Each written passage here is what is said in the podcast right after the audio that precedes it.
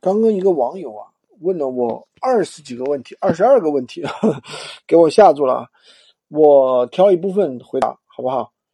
他第一个问题是问，最多每天只能发三个吗？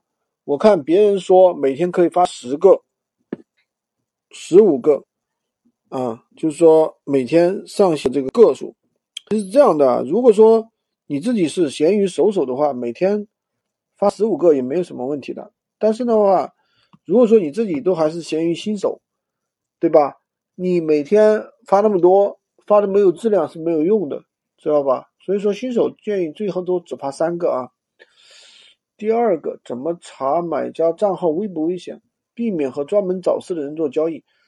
这个的话东西的话，如果说他退货率过高，闲鱼那边会有提醒的，此人退货率过高，怎么怎么样，对吧？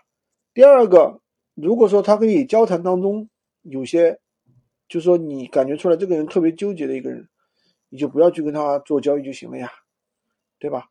我也会跟他说好，除非是产品有质量问题，其他问题我不退不换的，对不对？不就可以了吗？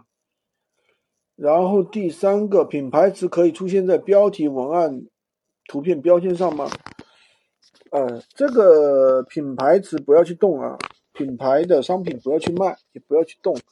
因为如果说你是作为一个新手的话，你不知道哪些品牌可以卖，哪些品牌不可以卖，你没办法区分，对不对？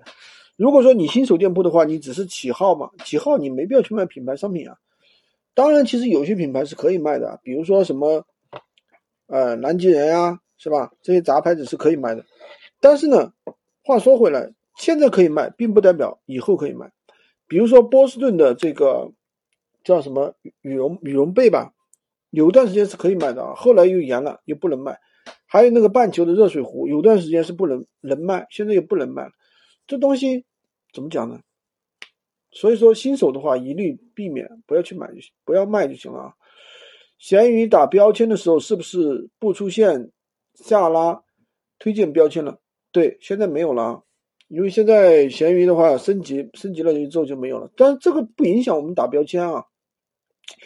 打标签的技巧，我们课程里面有讲的。第五点，可以填拼多多的单号了吗？可以的啊，填拼多多单号是可以的，除非不要去弄那个什么无需发货啊。有的人是讲填那个无需发货，这个是绝对错的啊，不要去点。第六点，超强爆宽卡是新发布的商品，有提示的话可以根据怎么怎么样。超强爆宽卡不要去领啊，因为这个里面有改东西的，改商品的一些属性。对吧？反而会把你商品弄坏掉。平台的机制是图片全用实拍比较好吗？嗯，这个问题怎么说呢？其实无所谓，图拍实拍还是商家图，有吸引力就好。如果你是实拍图没有吸引力，客户点不进去也没有用，知道吧？所以说没有说一定的实拍还是商家图。呃，嗯，一个商品多个价格。如果问普通款、豪华版有什么区别，就怎么回答？这个东西你根据你自己商品属性就可以了呀。比如说你普通版是什么，对吧？你豪华版可能多一个零件或者多一个什么。第十个问题，自动回复怎么设置比较好？自动回复的目的是引导客户自动下单呀。所以说你要，比如说它有个默认自动回复，默认回自动回复，你就可以把常见问题的答案写出来呀。比如说我现在不在。可以直接拍下，都有货的，产品是全新的，包邮。一般来说都会问这个问题，是不是全新的呀？包不包邮啊？还有没有货呀？对吧？十五天有没有数据依据？这个东西自己记录就可以了呀，自己有表格记录就可以了啊。好的，今天就跟大家讲这么多。如果你想学习更多闲鱼无货源干货，可以关注我，当然也可以。订阅我的专辑，加我的微三二零二三五五五三五，获取闲鱼快速上手。